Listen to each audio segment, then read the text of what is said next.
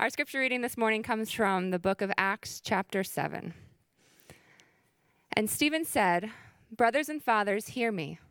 The God of glory appeared to our father Abraham when he was in Mesopotamia, before he lived in Haran, and said to him, Go out from your land and from your kindred, and go into the land that I will show you. Then he went out from the land of the Chaldeans and lived in Haran. And after his father died, God removed him from there into this land in which you are now living. Yet he gave him no inheritance in it, not even a foot's length, but promised to give it to him as a possession and to his offspring after him, though he had no child. And God spoke to this effect that his offspring would be sojourners in a land belonging to others, who would enslave them and afflict them 400 years. But I will judge the nation that they serve, said God. And after that they shall come out and worship me in this place.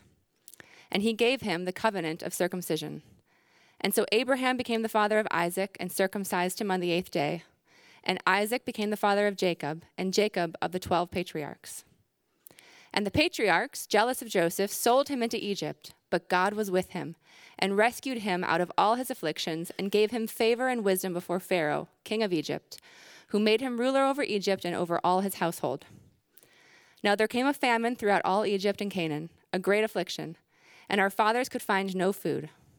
But when Jacob heard that there was grain in Egypt, he sent out our fathers on their first visit. And on the second visit, Joseph made himself known to his brothers, and Joseph's family became known to Pharaoh. And Joseph sent and summoned Jacob his father and all his kindred, seventy five persons in all. And Jacob went down into Egypt, and he died, he and our fathers.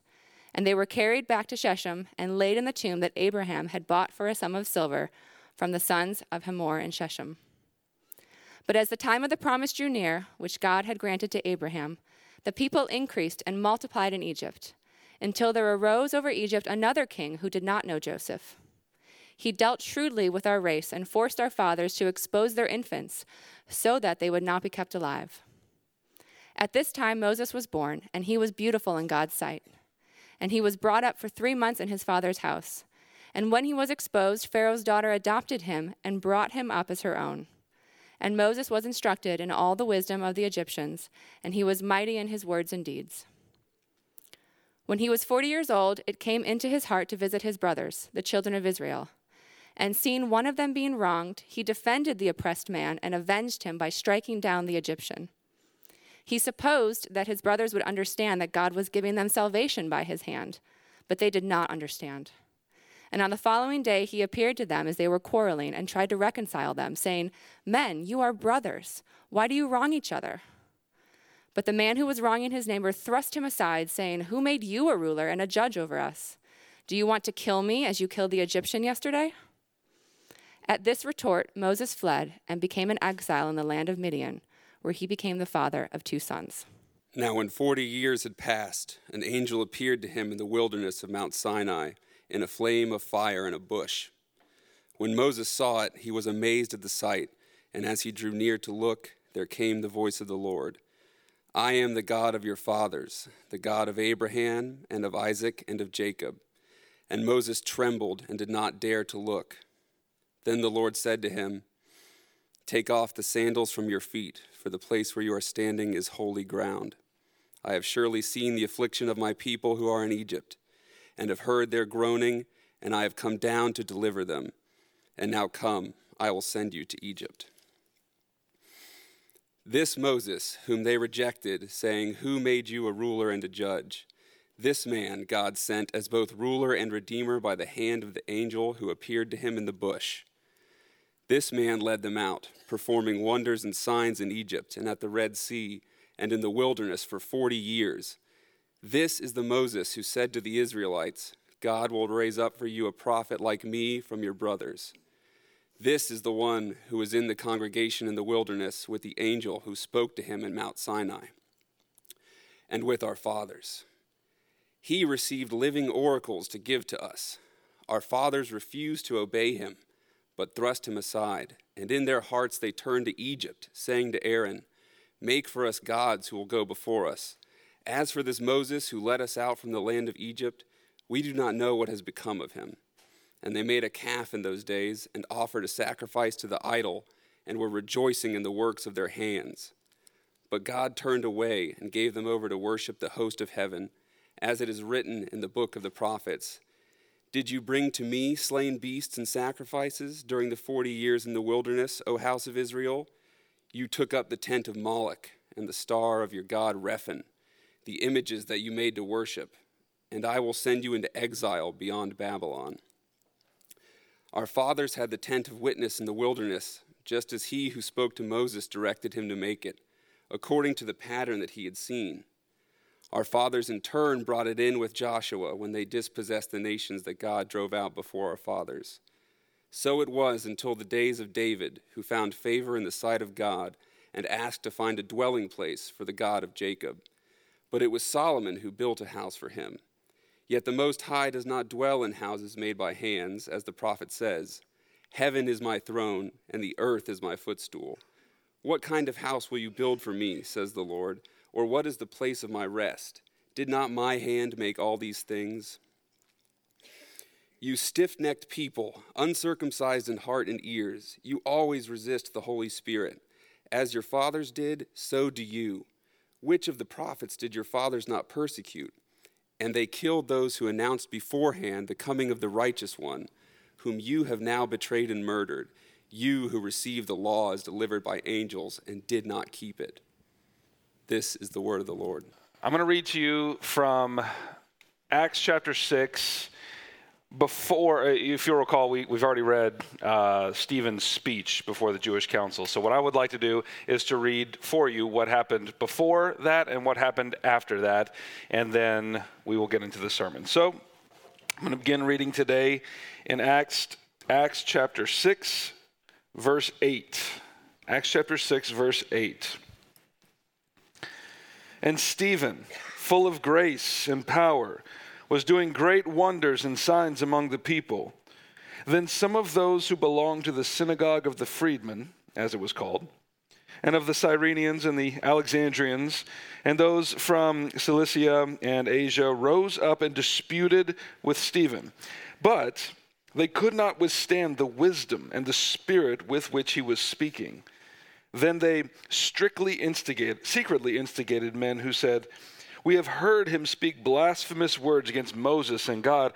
And they stirred up the people and the elders and the scribes, and they came upon him and seized him and brought him before the council. And they set up false witnesses who said, this man never ceases to speak words against this holy place and the law. For we have heard him say that this Jesus of Nazareth will destroy this place and will change the customs of Moses delivered to us and gazing at him, all who sat in the council saw that his face was like the face of an angel.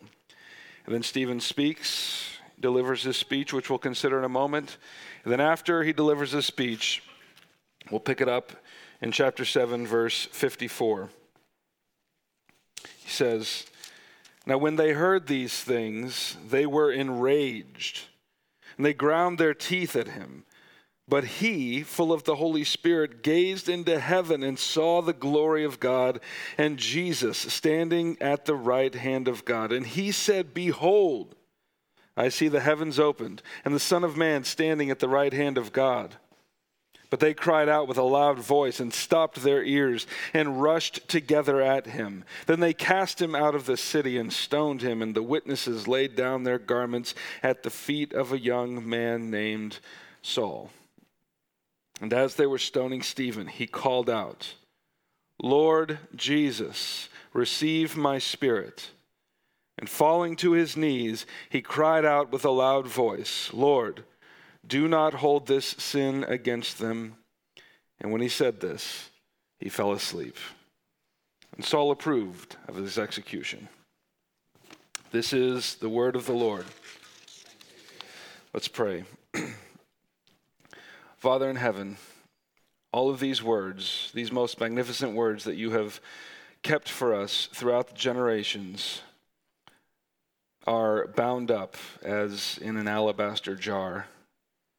And if you don't break it open, none of us will smell the beauty and the fragrance of what you have done for us. So, this is what we ask. We need it. And if you don't visit us by your Spirit, then all of this will fall to the ground. But we know that you have promised that you will never let your people fall to the ground. So we dedicate this time to you in the name of Jesus. And all God's people said, Okay, we've been working our way through the book of Acts, and what we've seen in this book is that the birth of the church, I mean, the, okay, the birth of the church is happening here just as it is happening today in Brazil, as we just saw.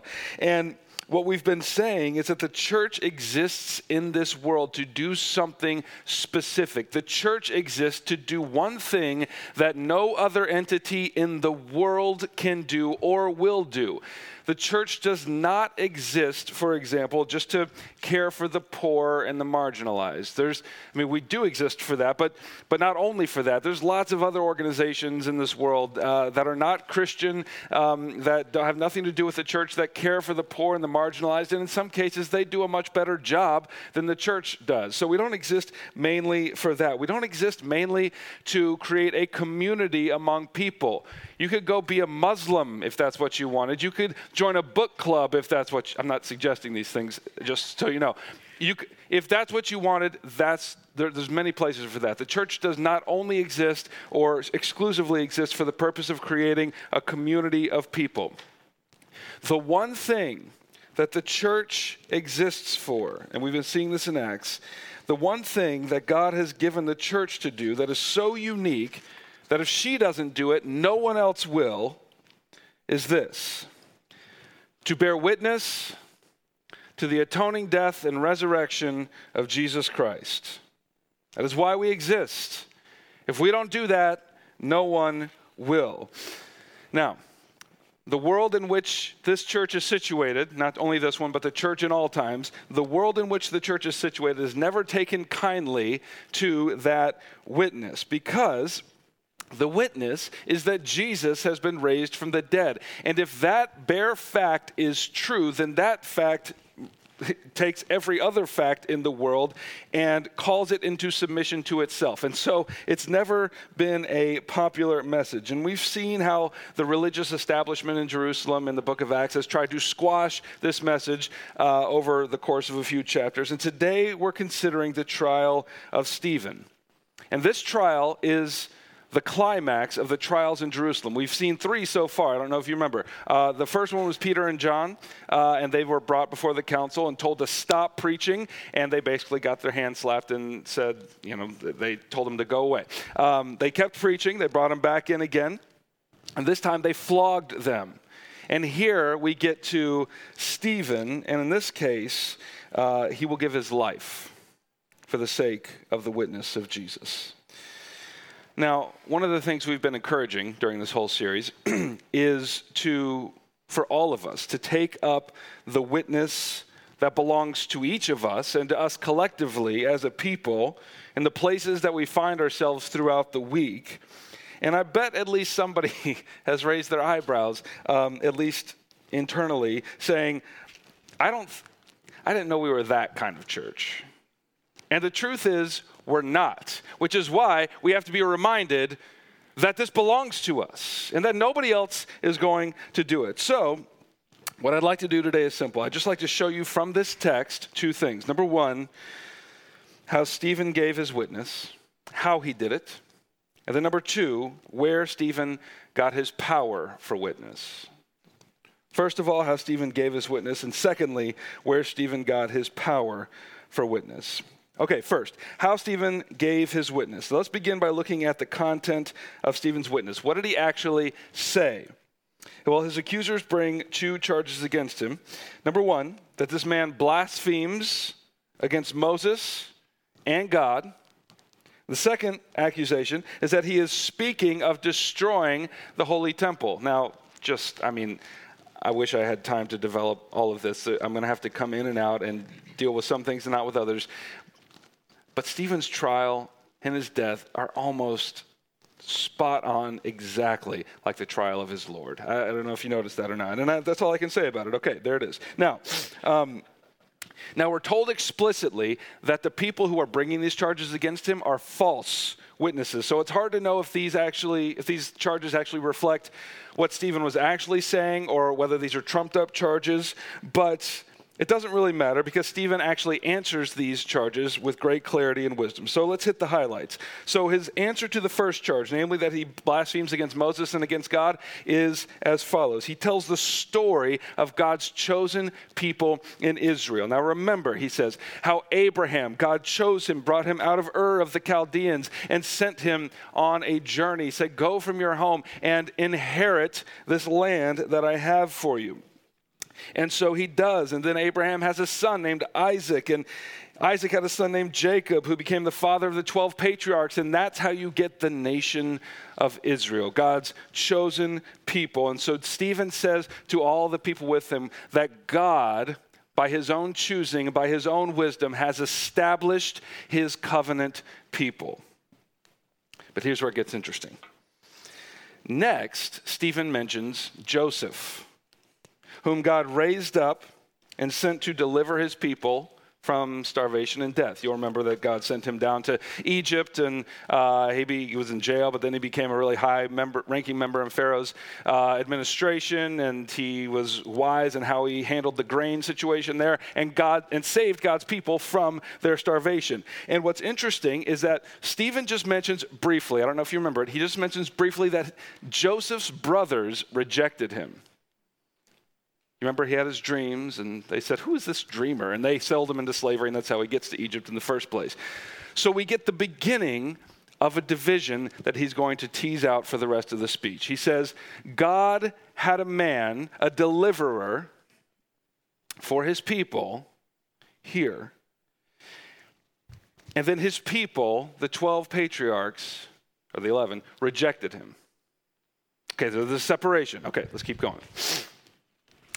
After Stephen, excuse me, after Joseph, Stephen then goes on to Moses, and he spends a little bit more time here. And he develops this theme of God's deliverer being rejected by the people. I want to emphasize uh, verses uh, 23 through 29 in chapter 7. He says, talking of Moses, when he was 40 years old, it came into his heart to visit his brothers, the children of Israel. And seeing one of them being wronged, he defended the oppressed man and avenged him by striking down the Egyptian. Now listen, verse 25. Moses supposed that his brothers would understand that God was giving them salvation by his hand, but they did not understand.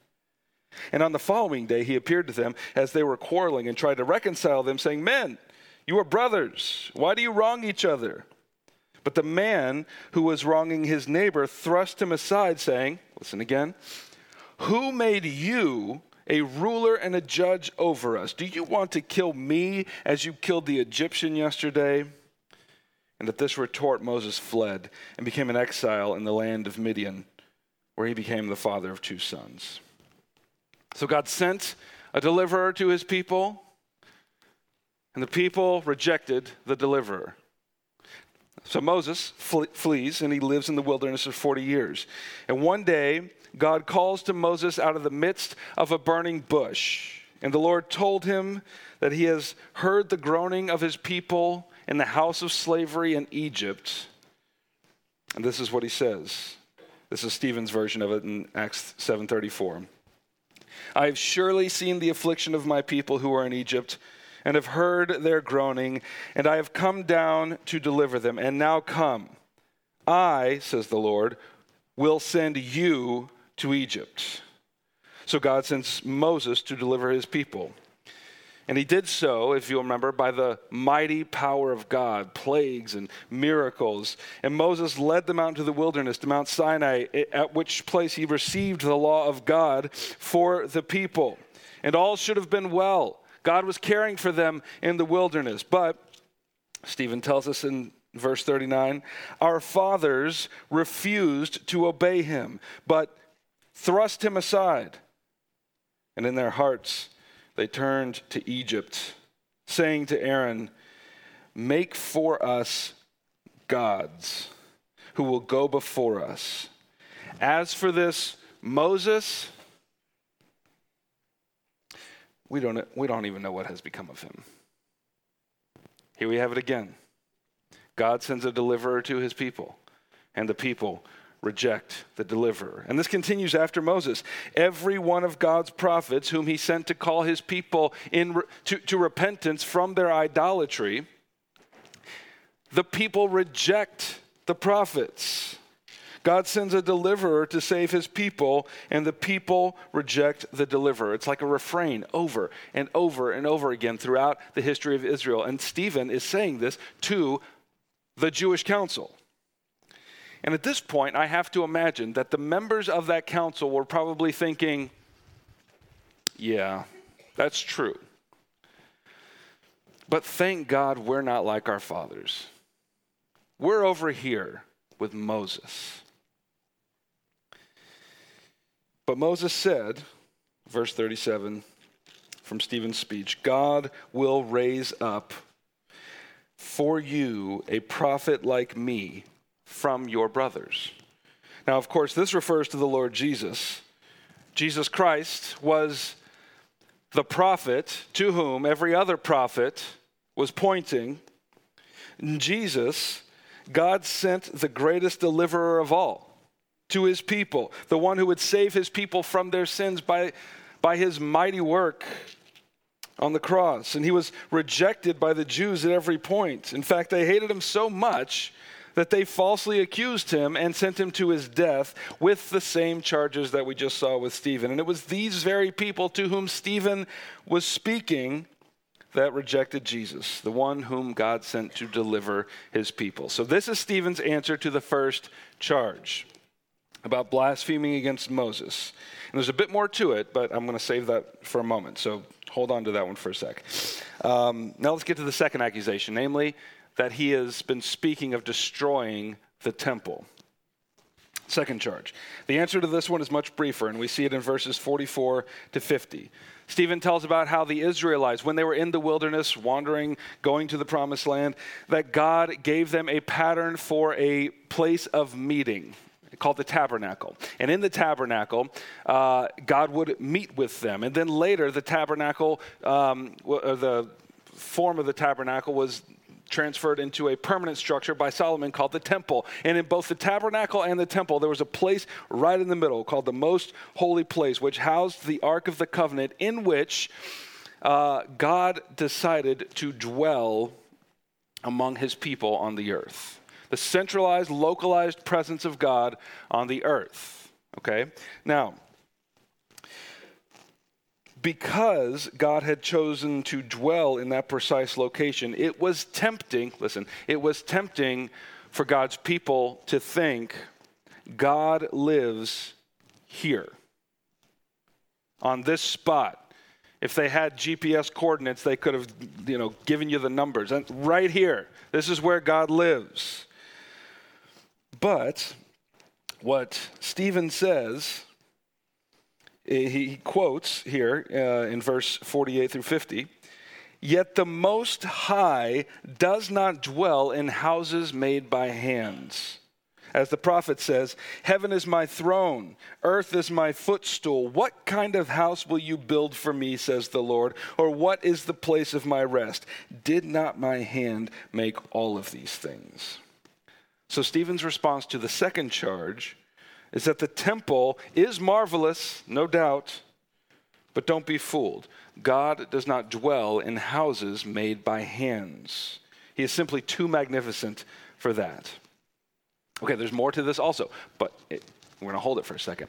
Uh, and we get to the point now where, where, the, where the tables turn. Stephen, who has been the accused, steps on the other side and becomes the accuser.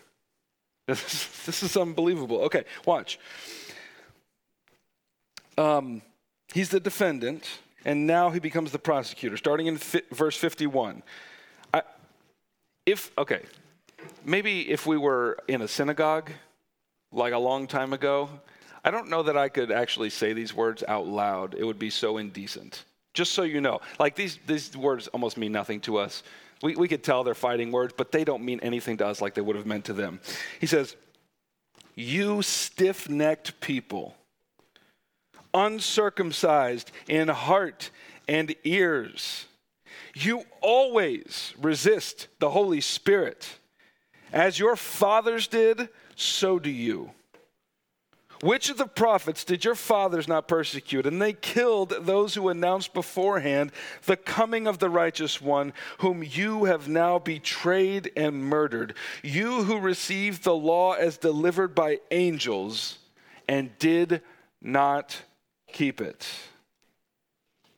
All right, there's so much here. Let me say briefly. First of all, he calls them stiff necked. It was about the worst insult you could speak against another Jew. You've got to think of a farm animal who resisted to submit or, or stiffened its neck and resisted, uh, it would not submit its neck to the yoke uh, that the farmer was trying to put upon it. All through the prophets, God calls his people stiff necked, which is almost a cipher for saying, You idolatrous people. You're stiff necked. You refuse to submit to the law of God. You refuse to walk in my ways. You refuse to leave your gods. You are stiff necked. Second, he calls them uncircumcised in heart and in ears. Now, circumcision was, of course, given to Abraham in covenant form, which is to say, this is the physical sign and boundary between those who are inside of God's covenant and those who are outside of God's covenant. If you are circumcised, you're in. If you're uncircumcised, you're out. And he says to the Jewish council, uncircumcised. You're not even in the people of God. Essentially, what Stephen is saying is you thought you were over here with Moses, that you were not like your fathers, but you you are the very people who reject Moses and all the deliverers that God sent to you. You're not over here, you're over here with those people.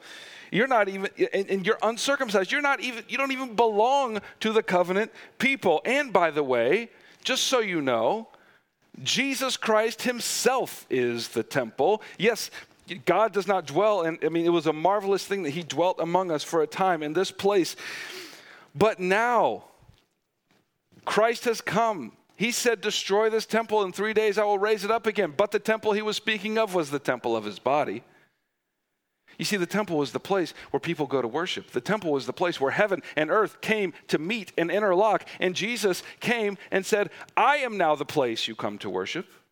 I am now the place where heaven and earth meet and interlock. Jesus himself is the fulfillment of the temple. And not surprisingly, when they heard this from Stephen, verse 54, when they heard these things, they were enraged and they ground their teeth at him. Okay. That is how Stephen responded. That was the content of his witness. And I mean, it's powerful. Now, my question is where does he get this power? How did he do this? We see it in this passage. Um, and th- uh, part of the reason why I want to do this is because, let's be honest, um, many of us feel powerless when it comes to our own witness to Christ's resurrection. It's not that we don't want to.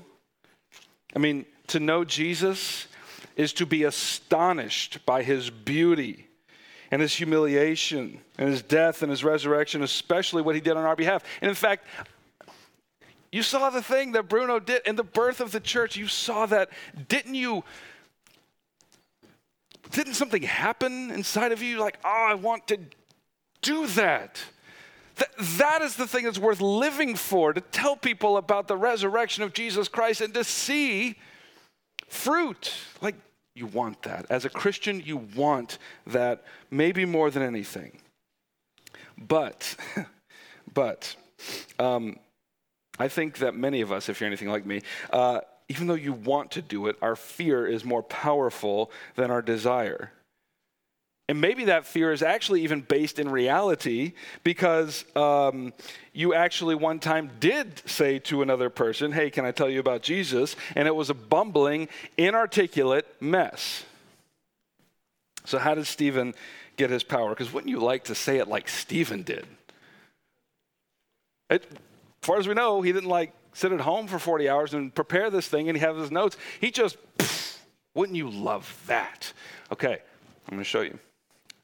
Verses 55 to 56. He says, But he, Stephen, full of the Holy Spirit, gazed into heaven and saw the glory of God and Jesus standing at the right hand of God.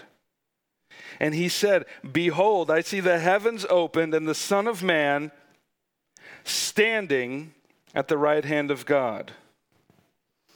Now, if you've ever come into contact with this passage before, you know that in every other place in the Bible where it talks about Christ being at God's right hand, it says that he is seated at Christ's right hand. This is the only place in the whole New Testament where it says that Christ is standing at God's right hand. So, what's going on here? Well, some people say Christ is standing in appreciation of Stephen. It's like giving a standing ovation kind of thing, which is it's kind of sentimental, it's kind of schmaltzy. It's, it doesn't really do justice to what's actually going on here in the text. Um, what's really going on here? Think of the context, okay? Stephen is in a court of law. The whole thing is a trial. The council has brought charges against Stephen and he is defending himself.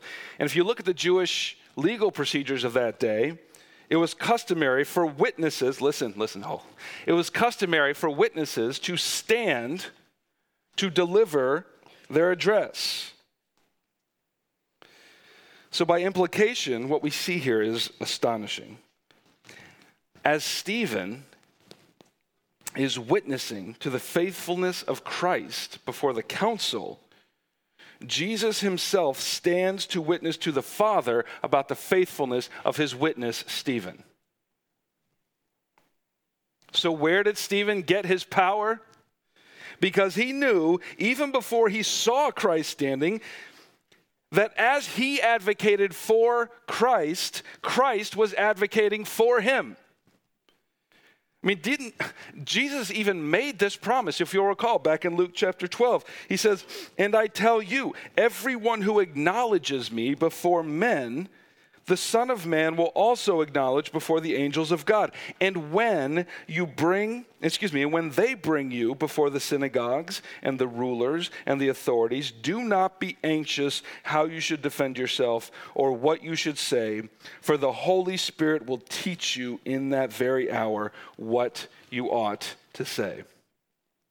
So here is the promise we have. Listen, listen. Here is the promise we have that whenever we open our mouths, to witness to the life, death, and resurrection of Jesus Christ, we have an advocate before the Father. And he will empower us by his Spirit to know exactly what to say in that situation. That's the promise. But some people will say, that is not my experience. All right? Like, this sounds nice. I mean, we, okay, we're Christians, we believe what the, but that sounds nice. But if you've ever tried before, that it does not sound like Stephen. It does not. Whenever I open my mouth, like maybe somebody will say it, whenever I open my mouth to witness, it does not resemble that kind of eloquence. It actually more resembles the eloquence of somebody who's walking along a sidewalk and doesn't realize there's a curb and they step down. It kind of looks like that, like verbally.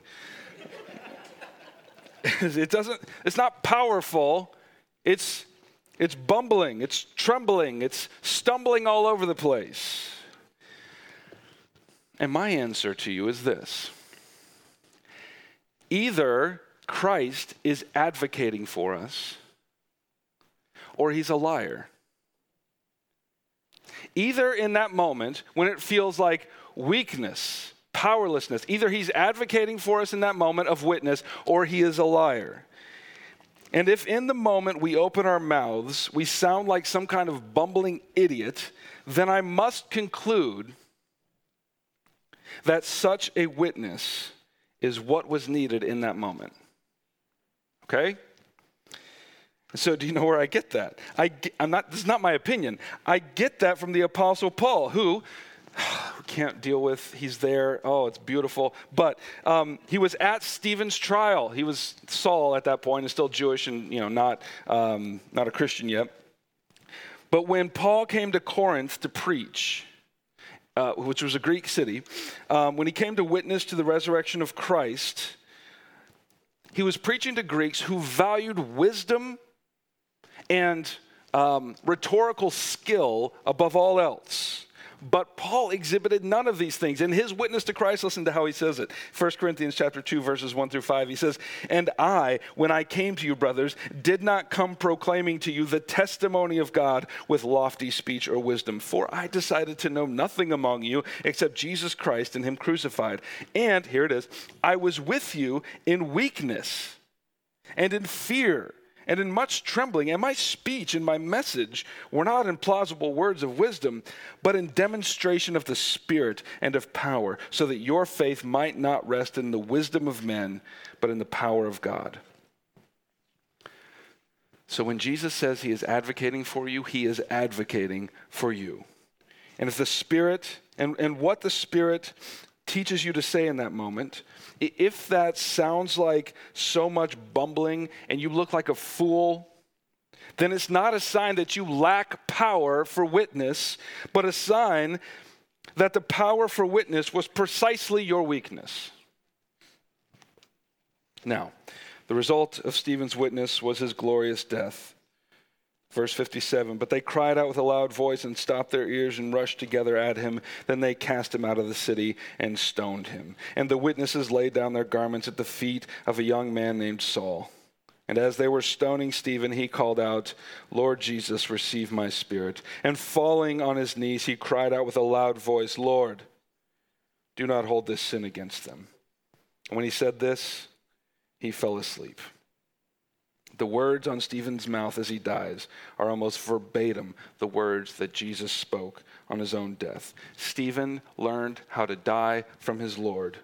And here's what we learn from the death of Stephen that the testimony of Christ's resurrection is worth dying for. And if something is worth dying for, it is worth living for. So let us live to proclaim the testimony of Christ and all of his beauty. Because through his atoning death and resurrection, he always advocates for us. Amen? Amen. Now we come to the table, and um, briefly, we don't have to wonder if Christ really advocates for us. Because every week we come and we see that there is a physical sign that he indeed still sits at the right hand of God, advocating for his people.